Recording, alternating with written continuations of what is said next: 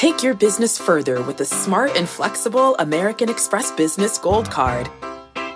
You can earn four times points on your top two eligible spending categories every month, like transit, U.S. restaurants, and gas stations. That's the powerful backing of American Express. Four times points on up to $150,000 in purchases per year. Terms apply. Learn more at americanexpress.com slash business gold card. Electricity, a big idea that's inspired countless new ones. From powering the light bulb to virtually powering our entire lives. 30 years ago, State Street launched the Spider S&P 500 ETF, SPY. A big idea that inspired the world to invest differently. And still does. What can you do with SPY? Before investing, consider the fund's investment objectives, risks, charges, and expenses. Visit ssga.com for a prospectus containing this and other information. Read it carefully before investing. SPY is subject to risks similar to those of stocks. All ETFs are subject to risk, including possible loss of principal. Alps Distributors, Inc. Distributor. My mission is simple to make you money. I'm here to level the playing field for all investors. There's always a bull market somewhere, and I promise to help you find it. Mad Money starts now. Hey, I'm Cramer. Welcome to Mad Money. Welcome to Cramerica. America. I'll be one of my friends. I'm just trying to make you a little money. My job, not just to entertain you, but to educate, teach you. So call me at 1 800 743 CNBC or tweet me at Jim Cramer. The worst part of earnings season isn't when I have to cover a zillion major companies reporting at the same time. It's when I see all the people who sell when they should be buying. The goofuses, the quick draws, who never seem to miss a chance to shoot themselves in the foot. I'm talking about the initial reaction of Fed Chief Jay Powell's comments after the Fed raised interest rates by a quarter percent today. I was listening to everything. I do my job, and I saw that the market was plummeting. I mean, just when he was talking, was just getting crushed, and it was insane. It was an insanely stupid reaction because everything Powell said in his press conference was positive.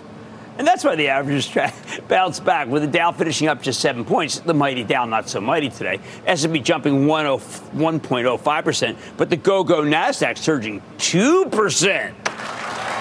Now, but it's crazy that stocks ever sold off in the first place. Think about what Powell said if you got to listen to it. I'll just tell you.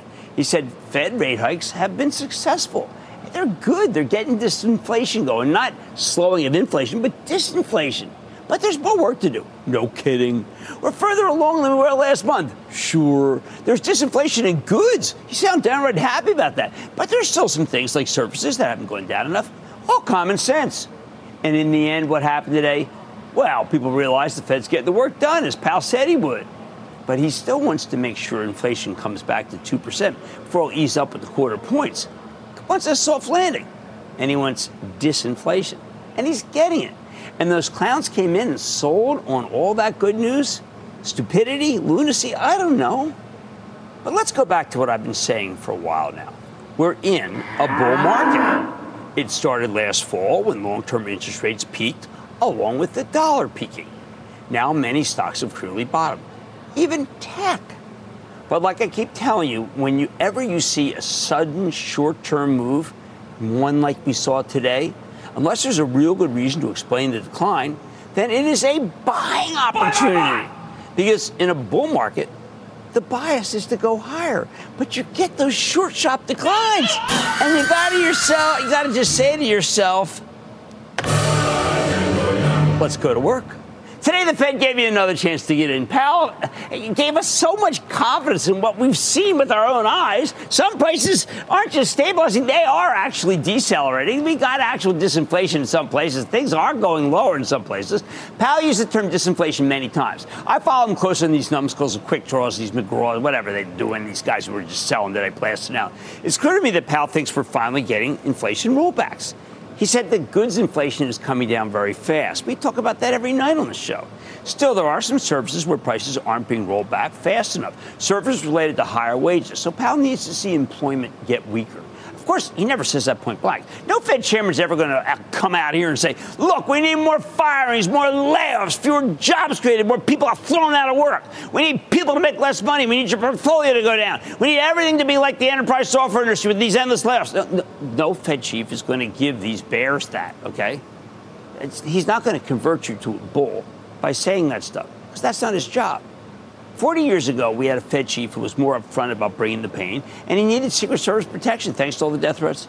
Powell's too smart for that, and that's just not the way he thinks. Sure, it'd be easier to own stocks if he'd stop tightening immediately, but that's not his job. The Fed exists to strike a balance between price stability and employment. Powell's not concerned with how much money he can make for you. He's on a mission to prevent the value of your portfolio from being devoured by inflation over the long haul. He wants to make sure your hard earned savings are going to be worth something in 2030 or 2040. So how come all these traders immediately jump to sell stocks in response to Powell's encouraging press conference? Simple. A huge percentage of traders, they are living in the past. Everybody's always fighting the last war. If it were still 2022, they'd be right to sell the market on pretty much anything. You know, sell the rips. Remember those guys you said, sell the rips. These guys spent all last year getting burned every time they tried to be bullish. So they don't want to repeat that mistake because they don't believe things have gotten better. They're still convinced that we are in a bear market. Others, others don't want to touch stocks until Powell gives us an all, expli- all clear, explicit saying, "Hey, we're good." So others say the system's wrong or rigged or Powell's wrong or whatever. All three of these camps were on display the moment that Powell started talking today, before he even finished a sentence. Did they wait until he mentioned deflation over and over again? No. They thought that they knew the result of what he was going to say, and they were in a bear market. In the end, the market's going to go lower, so you might as well get up, get run in front of all the other people who are going to sell. The funny thing is that for most of last year, that was the right attitude. Before long rates peaked and the dollar peaked, selling stocks on any news was always the right call. But it's no longer the right call. It no longer makes sense once the Fed says the rate hikes are working and we're pretty far along in the tightening cycle, even as they are still seeing some wage inflation. I'm so focused on these bozos because their mistaken selling creates opportunities for you to buy the dips. You need to have conviction that the sellers are wrong and you're right. You need to believe in your view, not the view that taped gives you, that the bears give you, that the people on TV tell you it's no good give you. You don't get these gains very often. They're very difficult to come by the ones like we're having today. Of course, you can look at what's down and buy it, betting that the bull will soon graze their end of the market. It might happen. All I'm concerned about, and all I keep telling you, and I tell the investing club members at the morning meeting and the home stretch in the afternoon, is that there are so many good stocks and good sectors that you need to be in. For example, for almost a year, the semiconductors have been horrendous. But this morning, Lisa Su, the CEO of, a- of AMD, said that after a lot of pain caused by excess inventory, the glut is coming to an end. That triggered voracious buying both in AMD and also competitor NVIDIA. This is what happens at the end of a very long downturn. More on that later. Now you can get a bottom in PCs, you can get more demand in data centers. Business will get better. Like so many industries that did poorly when COVID ended, the semiconductors are turning. Earnings are troughing, not peaking as the bears claim. And that means higher, not lower stock prices, no matter what the talking heads say. They scare me, and I'm confident. Oh, and speaking of the hazards of being too negative, another stock we own for the Chapel Trust, Meta, you know, like old Facebook, it exploded higher tonight because it saw a reacceleration of core Facebook at the same time that it cut costs, laid off 11,000 employees, and plans to dramatically lower expenses for 2023. Gorham fears that Meta was taking some huge gamble. Gorham was the idea that Zuckerberg was betting a farm on something that's like this with cartoon figures back with the users of core Facebook, which showed very good growth for the first time in ages. I feel very encouraged by Reels, too. Very good quarter. Not and the negatives, oh, the negatives missed it by a mile. Hell, by the way, they left 30 points on the table. Bottom line, you just need to know what kind of market you're in. A bull market, and know that those who keep fighting the bulls they did today think they're in a bear market, and they get trampled. Today was a real trampling. And the bears, they still don't know what hits them. How about Zach in Minnesota? Zach! Hey, Mr. Cramer. I was doing Yes. some homework on Textron, and when looking at the charts, I believe I noticed a head and shoulders technical pattern that began back in November.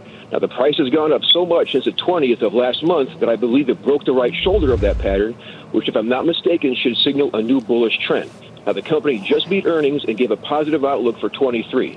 So, are you seeing what I'm seeing, and what are your thoughts? Yeah, first of all, the stock is very inexpensive. Second, you're absolutely right. I, the, there is it did break the pattern, the negative pattern.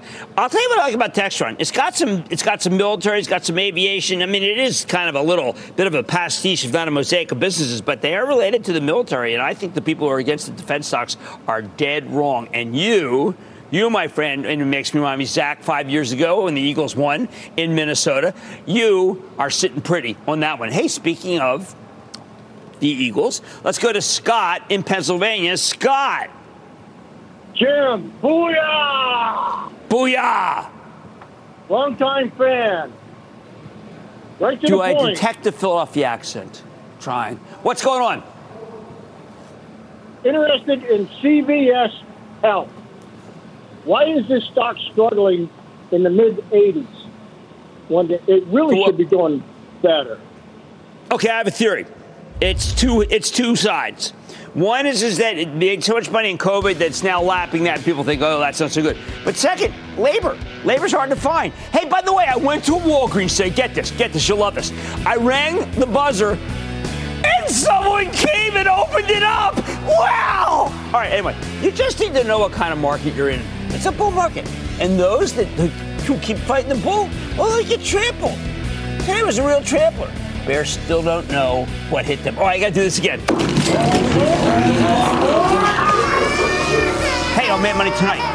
Uh, what do we got? Oh, Thermo Fisher jumped higher today after earnings. Oh, what drove the strength of that one? I'm getting the heart of the story with the CEO. Then going up, I'm seeing exactly what's making Otis do so well. And Brinker International, yes, symbol E, you know, kind of like Maggiano and, uh, and you know, use some of your favorites over there, the Chili's. Uh, it just had a great quarter. How did Wall Street digest it? And I got to tell you something. I was right about the metaverse. It doesn't matter that much. Stay with Cramer.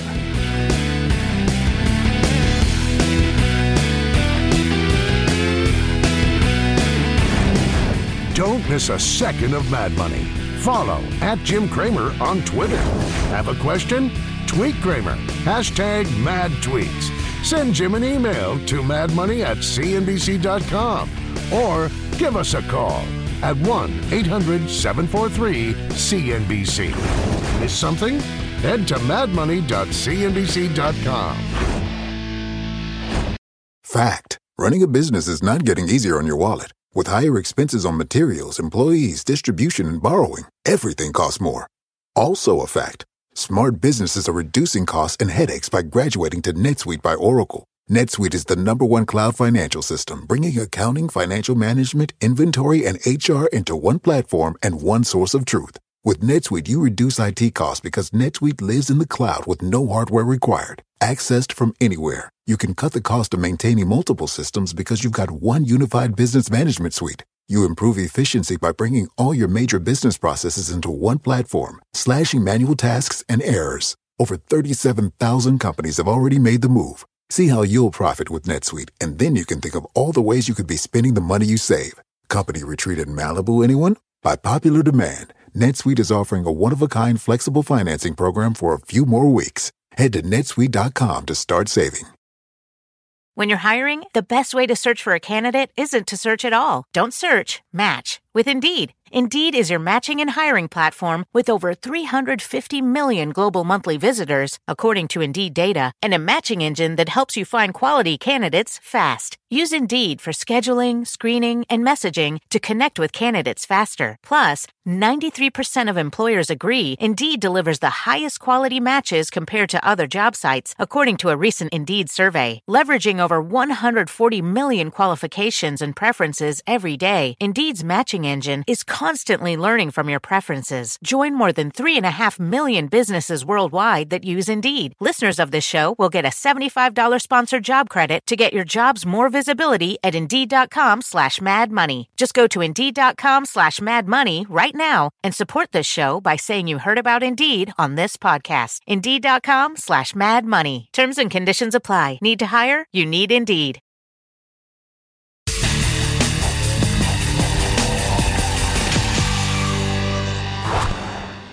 Wall Street's finally getting over its post COVID hangover, the one that crushed anything that made a fortune due to the pandemic.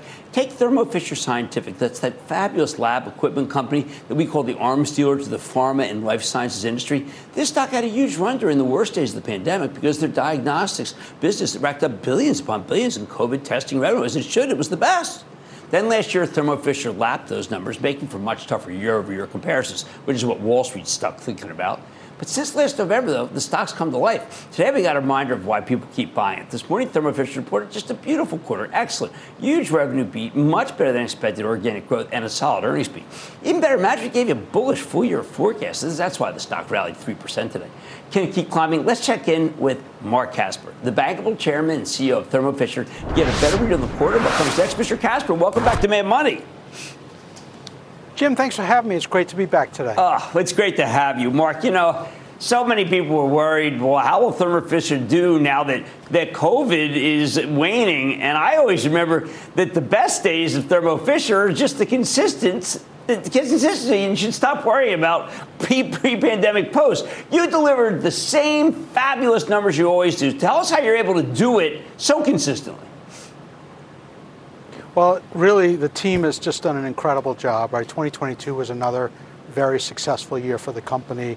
Really, for our customers, where we did great work, for our shareholders in terms of value creation, and ultimately for setting up the company for an incredibly bright future. So, uh, it's the team that ultimately makes it all happen.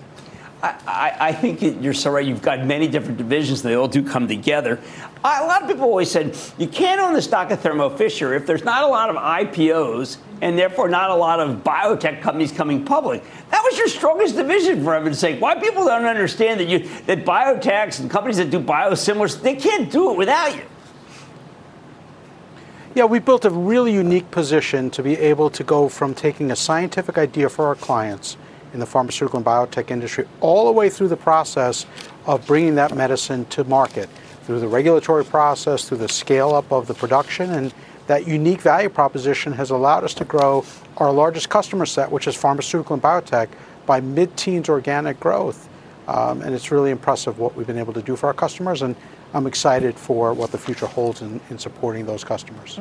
I want people to understand exactly how what you're saying matters. Let's pick something like mRNA technology, which turned out to be the wonder of the pandemic. Something people hadn't heard now, but they're totally breakthrough. That really is done on the platform that is Thermo Fisher. Yeah, so when you think about the environment we're in today, I, I, really call it the golden age of biology. It's an incredibly exciting time for science, and mRNA is a great example of how you're very rapidly able to take a technology and bring out a vaccine and ultimately drugs that will benefit patients very quickly and cost effectively. In the pandemic, our technologies were used, the nucleic acids to make the mRNA, our bioproduction business, which is the purification products, to refine the product, and ultimately our pharmaceutical manufacturing plants were able to scale up and produce the, the final product for the vaccines. And when I think about going forward, because it's not just about the pandemic, there's so much investment going on in mRNA, and our enabling technologies are going to be key to that. And one of the things that we talked about publicly is the collaboration we have with Moderna, where we're going to be their partner for the fill finish of their pipeline of you know future mRNA medicines and vaccines. So we're very excited about the importance of that technology and our role in supporting it. I want to follow up on this golden age. When I met Stéphane Bancel, he told me, the CEO of, uh, uh, of Moderna, he told me, look, one day we'll have a personalized, we'll get your gene sequence, we'll have a personalized vaccine for you against cancer. And I never thought it's possible. But when I listen to you, I think that one, that one day could happen. Yeah, and when I think about some of the roles that we play in it, you know, our products are used in the companion diagnostics for many medicines. We just had one that was approved for, um, you know, getting the right therapy for a type of eye cancer. And across the spectrum, we've seen a number of announcements where the FDA has been approving our products to be used as a companion by doctors to diagnose the right medicine. So we play an important role in making that a reality. I don't know if most many people know how important you are to China. And I know China was basically shut down because of COVID but it, it, looks like it's waning there. Do you think China will return with the vengeance that it had in terms of wanting Thermo Fisher equipment? Yeah, so when I think about China in 2022, um, we grew in the high single digits. And obviously, in the fourth quarter, we saw lots of challenges from the widespread pandemic across the country as they eliminated the zero COVID policy. When I look to 2023, we're very excited about what the growth will be because of the technologies we provide. We help produce biologic medicines for the population. We do some of the academic research in the life sciences uh, for our customers. And, and that means China, just given the investments that they're making in these areas, is a good end market for us. It's our second largest end market after the US. It represents about 9% of our revenue, and we would expect it to continue to play uh, a role as a rapidly growing market for Thermo Fisher. One last question without revealing clients' names. Is there anything in the, in the pipeline that you see people wanting equipment from that is truly dazzling that we will not believe in the next 10 years could occur?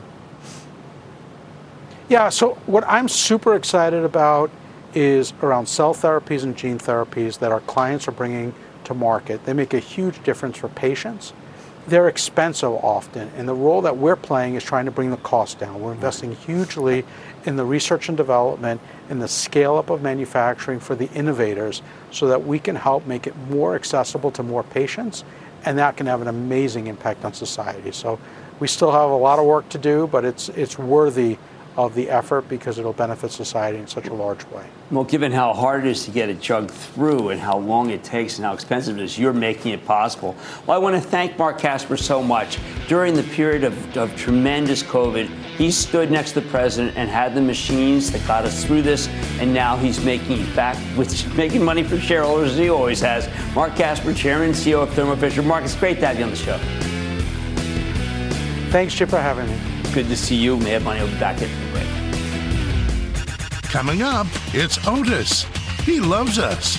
Cramer tracks the ups and downs of a company whose products you've probably used without even knowing it. Next. From a flat tire in the city to a dead battery on a distant drive, AAA is partnering with T Mobile for Business to accelerate response times and get more drivers back on the road fast. Our nationwide connectivity powers location telematics, so AAA's fleet can find stranded drivers quickly while being fully equipped with the in vehicle tools to have answers when they get there. This is elevating the member experience. This is AAA with T Mobile for Business. Take your business further at T Mobile.com/slash now. This podcast is supported by FedEx. Dear small and medium businesses, no one wants happy customers more than you do. So you need a business partner just like you like FedEx, who understands your passion for serving your customers because they have the same commitment towards you. That's why FedEx offers you picture proof of delivery, packageless and paperless returns, as well as weekend home delivery to 98% of the U.S. on Saturday and 50% on Sunday. See the FedEx service guide for delivery information. What's more, FedEx Ground is faster to more locations than UPS Ground. Trust FedEx for timely deliveries. See what FedEx can do for your business. Absolutely, positively FedEx.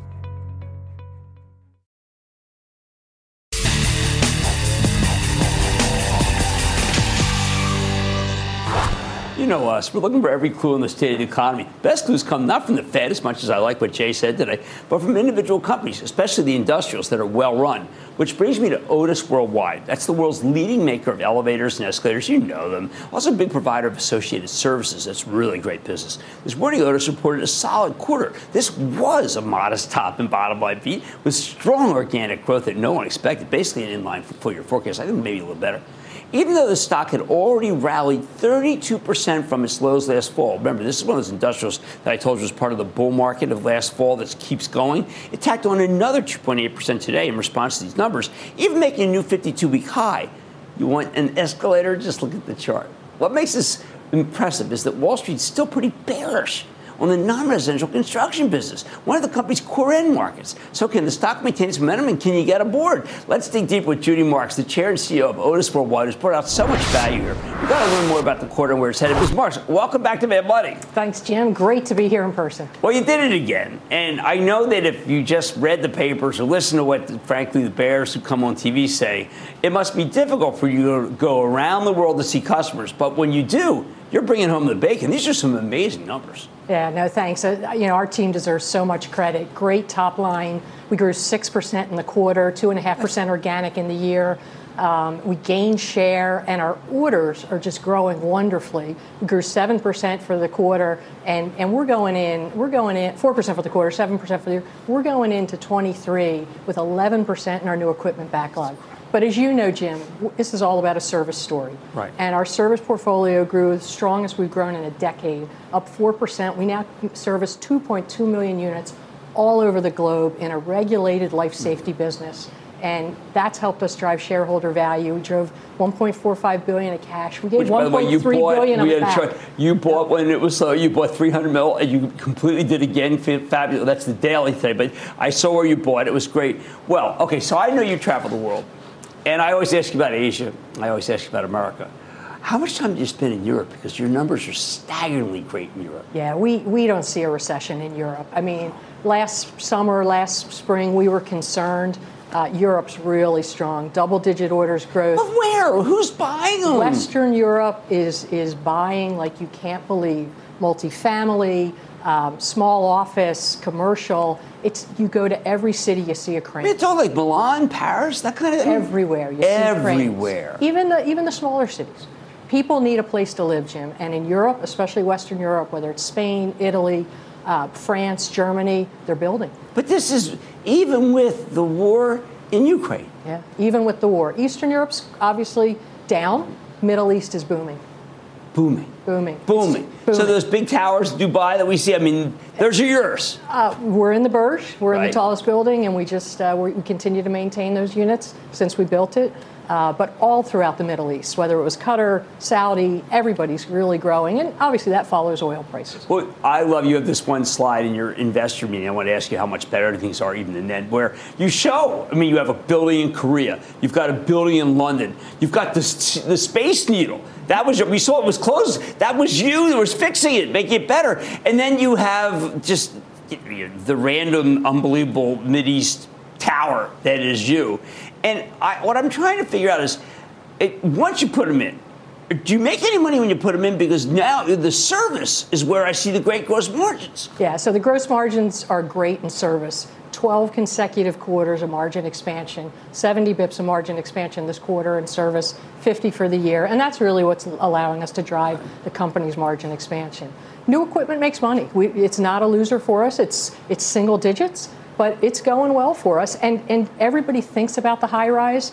But the majority of our new equipment is is is re- residential, non-residential, eight to 10, 8 to 12 stories. It's it's every building, Jim. Elevators are ubiquitous. Whether it's a school, a hospital, an apartment building, they're everywhere. But when I go to an elevator, like I go to the doctor last week, and suddenly, you know, I'm looking for the button to see which, where, you know, which elevator is, you know, that's going to go up or down, and now it just tells me A3. You know, you press- that's all you, right? You, that's a digitization You done bet. by Otis. You bet. What used to be a, a mechanical safe unit is now beyond electromechanical, it's digital. We call that destination dispatch. Not only does it get you to the floor faster, it allows energy efficiency and it just moves traffic flow because you don't stop at intermediate floors so you can accelerate rapidly and you can get where you need to go and move more people in a smaller footprint. And when you do that, tent landlords are they're able to use more space because they don't need it for hoistways. Right. It is so interesting when I say that I have Otis on. People say, "Oh, be very careful because uh, work from home." Uh, that they're not putting up any office towers anymore. I mean, uh, maybe an infinitesimal amount of business is hurt by work from home for you, given what you just described. Yeah, so in the segment at large, we're talking over 900,000 new units every year globally, and 525,000 of those will be in China this year. So China's recovering. Um, I can't predict first quarter, second quarter, but the government's helping with, with you know, reducing It's debt for the. infrastructure. They're They helping might with more. growing you bet. slower than Europe. They're growing slower than Europe. They're insulted by that. Infrastructure in China was the only segment that was up last year. The rest of the market was down about 15%. And we, we've got a top spot there. And really pleased. We, actually, our orders were up in China in the fourth quarter, over fourth quarter. with 21. COVID. With, With COVID. COVID. With lockdowns Yeah. and with absenteeism. One of those things I always, uh, I always say, the safety never takes vacation. But there are people who just say, look, if China's in trouble, they can't afford service. even the most totalitarian regimes around the world recognize that you have to keep an elevator service, don't they? Yeah, China has mandated service uh, that we better than a lot of countries. Mandated service every every two weeks. Every elevator every gets two inspected. Well, that's a great annuity stream for Otis, but it didn't matter. I think you would triumph there anyway if you'd even have that great tailwind. Judy Marks is just a moneymaker, plain and simple. And I don't know if you noticed her shirt. It's an Eagle shirt. She's from Philly like me. You probably heard our accents. Chair, President, CEO of Otis. What a stock since she took it over, since, since it came public with you. Mad Money's back in. Coming up, Cramer breaks bread with a company that just grilled up an earnings beat. Brinker International is on the menu next.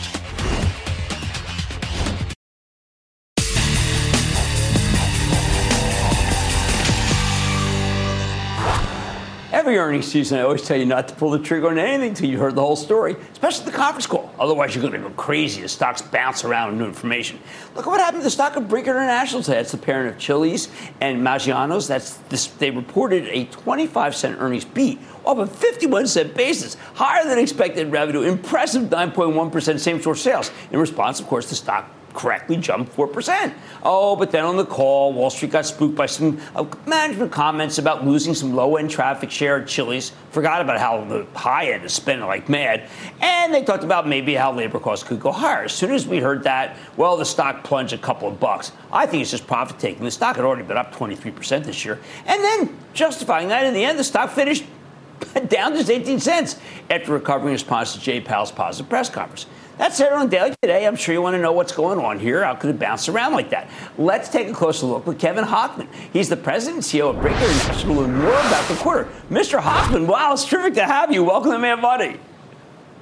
Well, thanks for having me on. You know, I did want to uh, just do a quick recognition of our teams in the South and Central U.S. They're going through some tough ice storms, and they're doing a great job at staying safe, and also for the restaurants that are open, taking care of our guests. Well, I, I, think that's great that you point that out because I'm sure it's hard to get to work. I'm sure, like probably even during the storms in California, people forget how hard it is just to get to work, and we do kind of take it for granted that the store, that the restaurant's open when when we don't, we can't make food at home. Yeah, yeah, it's a you know it's, it's a tough job. Weather like this makes it tougher, and we just want to you know thank and recognize our restaurant teams. Well, what I want to know more than anything else is uh, how you're able to make charge 10.99 for a dinner that has unlimited chips and sauce, a complete meal, full size entree, and bottomless drink at a time when the Fed says everything's out of control, labor, food. What, what you are a, the solution to what the Fed wants. Well, that's one of the reasons why we think we are really well positioned. You know, should the macros continue to soften, right? Because we've got unbeatable value in the restaurant industry, whether it's casual dining, fast casual, or fast food, what you just said is going to win versus a combo meal in a fast food restaurant. And the way we're able to do that is because we have all kinds of mix in our restaurant, right? So our value menu, it starts at $10.99, but two thirds of the items off of that value menu actually move at significantly higher prices than $10.99. And so as long as we merchandise it correctly, um, and really just focus on advertising it at a restaurant to drive incrementality, to the restaurant, we're going to be absolutely fine from a P&L standpoint. Well, look, man, I think there's a lot of people who don't understand. Your stock, I was watching your stock very, very closely as it, you were talking, and there was this moment where you said the low-end consumers not as not as prevalent. But right after you said, but the high end is spending more than it was basically. I mean, you use some great terms, but you're talking about that, it, that they are willing to. They're considerably considerably above what other people are spending. What is going on? Is this a tale of two cities? It sounds like that there are people who are going and you're getting a really good check.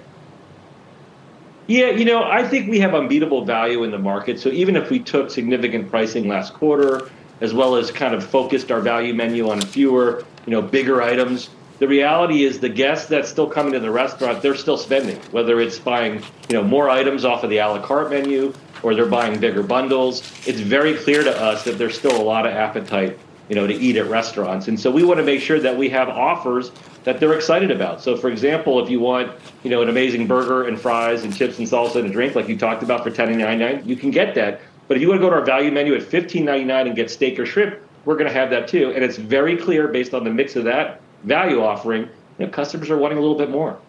Well, how were you able to do a 21% comparable sales for Maggiano's? Which I have Maggiano's around me. I like it. It's in Jersey on Route 10. You've probably been there. And it's like, you know, it's good food. But I mean, a 21% increase over a year ago? Well, here's what's going on. Obviously, we got the rolls from from you know from uh, COVID, but the good news is there's a long-term sustainable off-premise business that's coming into Maggiano's. So Maggiano's historically has been uh, mostly dine-in for that celebration occasion, um, a little bit of catering, right, um, and then banquet sales, right. And then mm-hmm. when COVID hit, all of a sudden off-premise went crazy.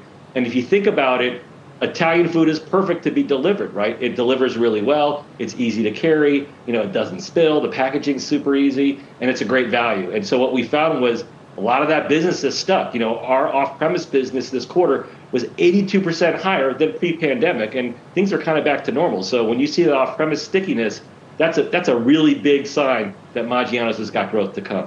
Let me ask you: When I was out at Nvidia, it's a little far field, but I'm going there. I was out at Nvidia. They have this system that kind of you see it with chat uh, this ChatGPT that people talk about, but where it's basically it, it, doesn't make any mistakes. It takes the order, uh, can speak 28 languages, gets it right, and then gives it right to the cook. That's what he believes can happen. Have you ever thought about artificial intelligence in this uh, off-premise business?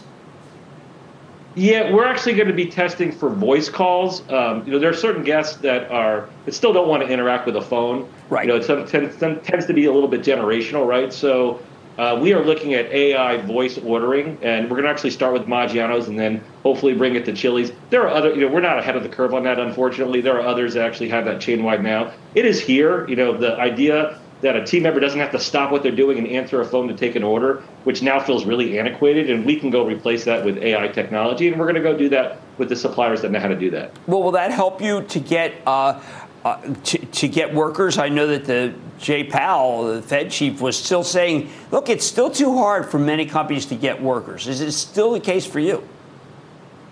Well, we've made some really great progress on that. Our managerial turnover is actually better now than it was pre pandemic. So we're wow. exceptionally proud of that.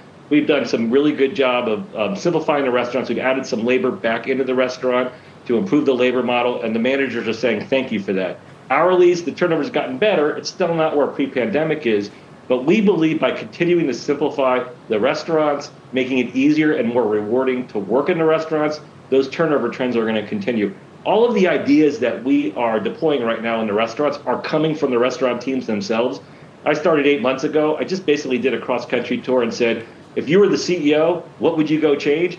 I took all those ideas, we rank and prioritize them with our leadership team, and now we're getting after it. And we're seeing engagement up, we're seeing turnover down, and we're seeing guest experience up. So well, these are go. all things that are really important for the future growth of the business. It says to me that management can triumph over concerns that the Fed has if they just get their hands dirty, roll up their sleeves, and meet the real people. I want to thank Kevin. Uh, you know, Kevin, I got to tell you, you got to come back because I've wanted Brinker on for years. Okay, I want to thank Kevin Hochman, who runs Brinker International EAT. You have a great story, sir, and you also have great restaurants. I love them. Thank you so much for coming on the show. Hey, thanks so much for having us, and uh, go Chili's and go Maggiano's. Gotcha. All right, Mad Money's back after the break. Coming up, Cramer takes your calls, and the sky is the limit. It's a fast fire lightning round. Next.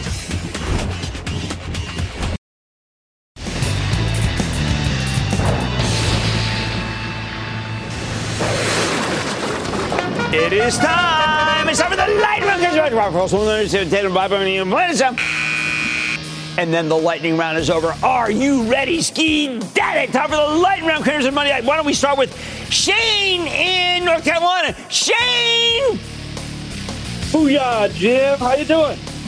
I am doing well. Welcome back, Shane. What's going on? So I'm calling about a company that guided for flat or some contracting earnings in 23. Uh, my ticker is SHW. Are you holding or buying?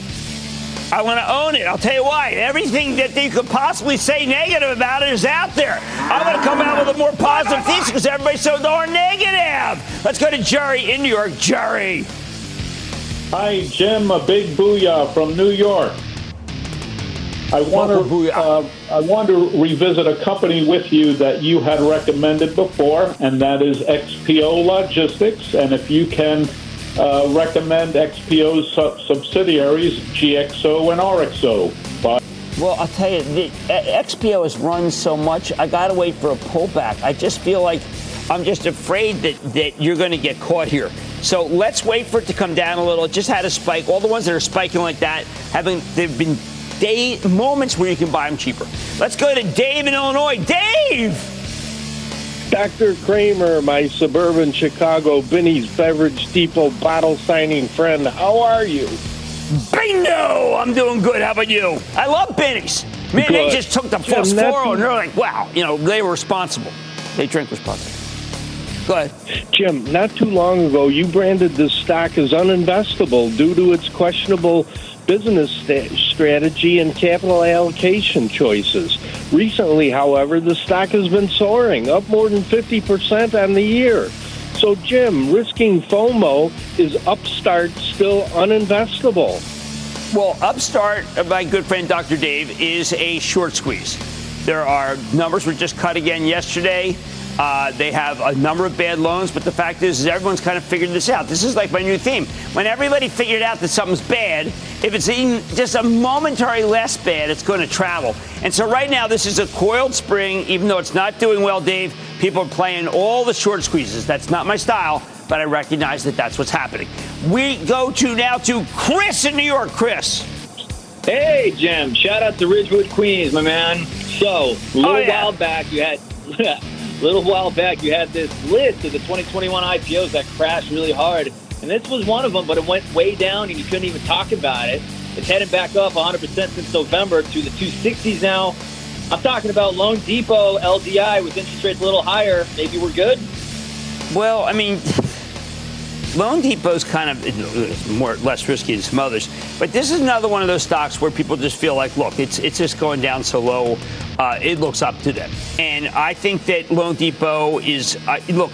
I'm a Wells Fargo guy. I mean. I, I'm going to go to Miami tomorrow. I'm going to speak to these university kids, and they, maybe they should do it. It's like a nice spec, you know, spec, you know, luck be a lady tonight or something. But I'd rather own Wells Fargo because it's got staying power, and I won't have to worry five years from now the stagecoach will still be here. Let's go to Mike in Michigan. Mike. Booyah, Jim. Hope you're doing well. This is Mike. I'm having a good City. time because I'm going to Miami. Who wouldn't? How about That's great. That's great. Thank you. I just want to get your input on Lucid. I have a lot of money invested, and I'm not sure what to do right now. Well, Lucid, uh, you know what? Look, it could go up, but I was with Mary Barra yesterday, General Motors. I came home. I told my wife Lisa. I said, "You know what? I got the Charitable Trust. We own Ford. I, I got to be diversified. Can't own both Ford and GM." But Mary Barra was so impressive yesterday. That's a cheap stock. That's an inexpensive stock, and I got to tell you, that stock is going higher, and I feel conviction. Okay, let's go uh, to Chris in New York. Chris. Booyah, Jim. How are you? I am doing well. How about you? Excellent, excellent. I'd like your thoughts on Charles Rivers Lab. Seems to a stock is undervalued. It's been just more, you know, it's just kind of like step by step, inch by inch, slowly Niagara Falls. But I think that it's coming back. And I felt that way after uh, I listened to Thermo Fisher because that is all in the same complex. Drug testing. This one's been left behind because people were all focused on COVID. We're moving on. Let's go to Peter in New York. Peter. Jimmy Chill, how are you, sir? Chill, man, is just chilling. What's going on? Oh, I'm loving it, Jim. Put your speaker. Uh, hey, thank you for the 25 years and the 24-hour day service you're doing for us. I was with my Well, mother, who's 104 years old and a half today, Elizabeth, Irish immigrant. She predicts the Eagles 21-6 to the uh, to the Chiefs, or she said, Wow, or 14 your mom may have horse sense. She has horse 104. sense. How has could she be sense. wrong? And she also she also loves the fact that you help folks make money as you do help me. Thank you. Well, I sure try. How can I help you tonight? Well, you know, you've been up and down, and, and you've been actually up, not really down with SoFi. So Yeah, well, look, I, I told Noto the other day. He said, CEO, I said, that was a good quarter. You ought to come on the show. But you know what? I was too late. It was a good quarter. It's going higher. And that, ladies and gentlemen, was the conclusion of the Lightning Round. The lightning round is sponsored by TD Ameritrade. Coming up, what lesson did Lisa Su remind Cramer of last night? It's one you'll want to hear next.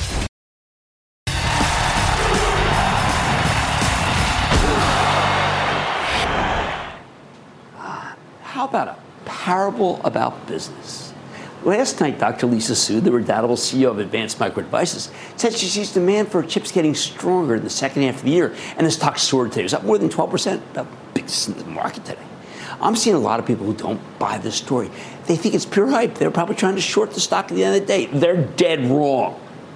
See, here's what happened AMD's clients ordered too many chips last year, but over time, those inventories get used up and the businesses start to reorder. It's what happens with any kind of merchandise unless the products are outmoded. Now, AMD's customers have worked through all the chips they have, so now they need to order more. We call this an inventory correction, but it's really a classic readjustment. When you have too many components, you stop buying them. When you run out, you order more. Seems very simple, right? I find that too often people don't understand this stuff. So you need to understand that Su's not just blowing smoke here. She's a straight shooter. We believed in her in the past when she said that things were bad and getting worse, but could ultimately get better. You know what? I argue she has more credibility, after, especially after today's run, than anybody else in the semiconductor industry, or actually in a lot of businesses, uh, including, by the way, a large competitor of hers, which is donating huge share to her in spades. How did things go so wrong initially? Because remember, AMD fell big, and then go so right for the chip makers, but especially AMD. In America, it's almost always the same thing. Companies plot along, ordering and selling, and then one day they see a red hot market come coming. Their customers are going crazy for product. In this case, it was work from home COVID, but they can't build the product fast enough because there aren't enough components to go around. I'm not only talking about chips here. When people were stuck at home thanks to COVID, many companies were caught off guard. Home Depot, the Lowe's, they didn't want to turn shoppers away or lose them the competition. So what did they do? They did what a lot of the customers of Lisa Su's did. They double ordered. Let me give you a classic example. Decking, okay, because everybody understands decking. When people were buying decking like crazy to remodel, the companies that sold this stuff ordered, well, they ordered far more decking than they could use under the assumption that the customers would keep coming.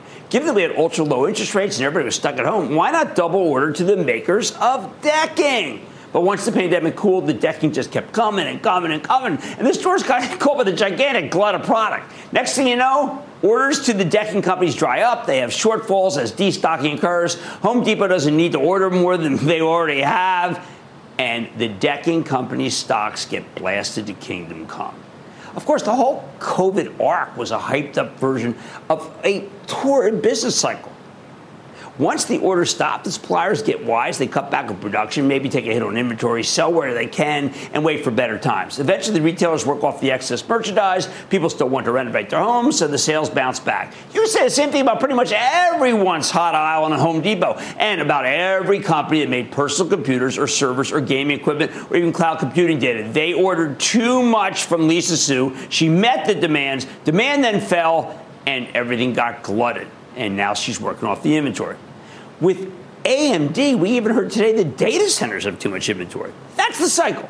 It's a cycle I know way too much about because when I was a kid, I saw it happen repeatedly to my father's business. He was a box and gift wrap middleman. Whenever you'd underestimate the demand for gift wrap, there'd be some moment, some great time where customers were literally knocking down the door to get their hands on wrapping paper. My father would beg the gift wrap mills for more gift wrap rolls. Then big trucks would come in filled with gigantic round piles of the stuff. I was always mad at the truck drivers because they wouldn't help Pop move the stuff off the truck. They said it wasn't their job. Back then, I didn't understand this cycle. I didn't understand inventory, and I sure didn't understand why Pop would get so angry when this truck kept coming. I thought he was mad at the truckers for not helping him. That wasn't it. He was mad that he'd ordered too much gift wrap. Now he'd have to sell for cents on the dollar because of the double ordering phenomena. Eventually, stores would run out of gift wrap for Father's Day or Mother's Day or Valentine's Day or whatever holidays because there always is need for gift wrap. The cycle would start again, but sometimes we'd have to wait a whole year to move that merchandise. It was brutal. And that's where we are with, now with so many products. The inventory is all finally used up, new cycle's beginning, and it's really helping, especially semiconductors. I always tried to cheer my dad up and exercise the futility. I didn't understand what a cycle was. I didn't even understand what inventory was. However, I found out the hard way what happens when you order too much. It didn't mean we had to live off a tank, But let's just say we swapped out the butter for imperial margarine and we were drinking Welch's grape juice with a water topper. Much better to learn it the easy way, the way I just taught you. Like I said, there's always a bull market somewhere. I promise I'll find it just for you at Your Mad Money. I'm Jim Cramer, and I will see you tomorrow.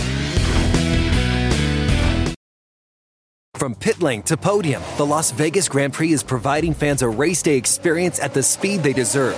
With the help of T Mobile for Business, our 5G advanced network solutions are powering race day operations with event wide connectivity. From streamlined gate entry to an immersive app, giving fans blazing fast access to the sport they love. This is accelerating innovation. This is the Las Vegas Grand Prix with T-Mobile for Business. Take your business further at T-Mobile.com/now.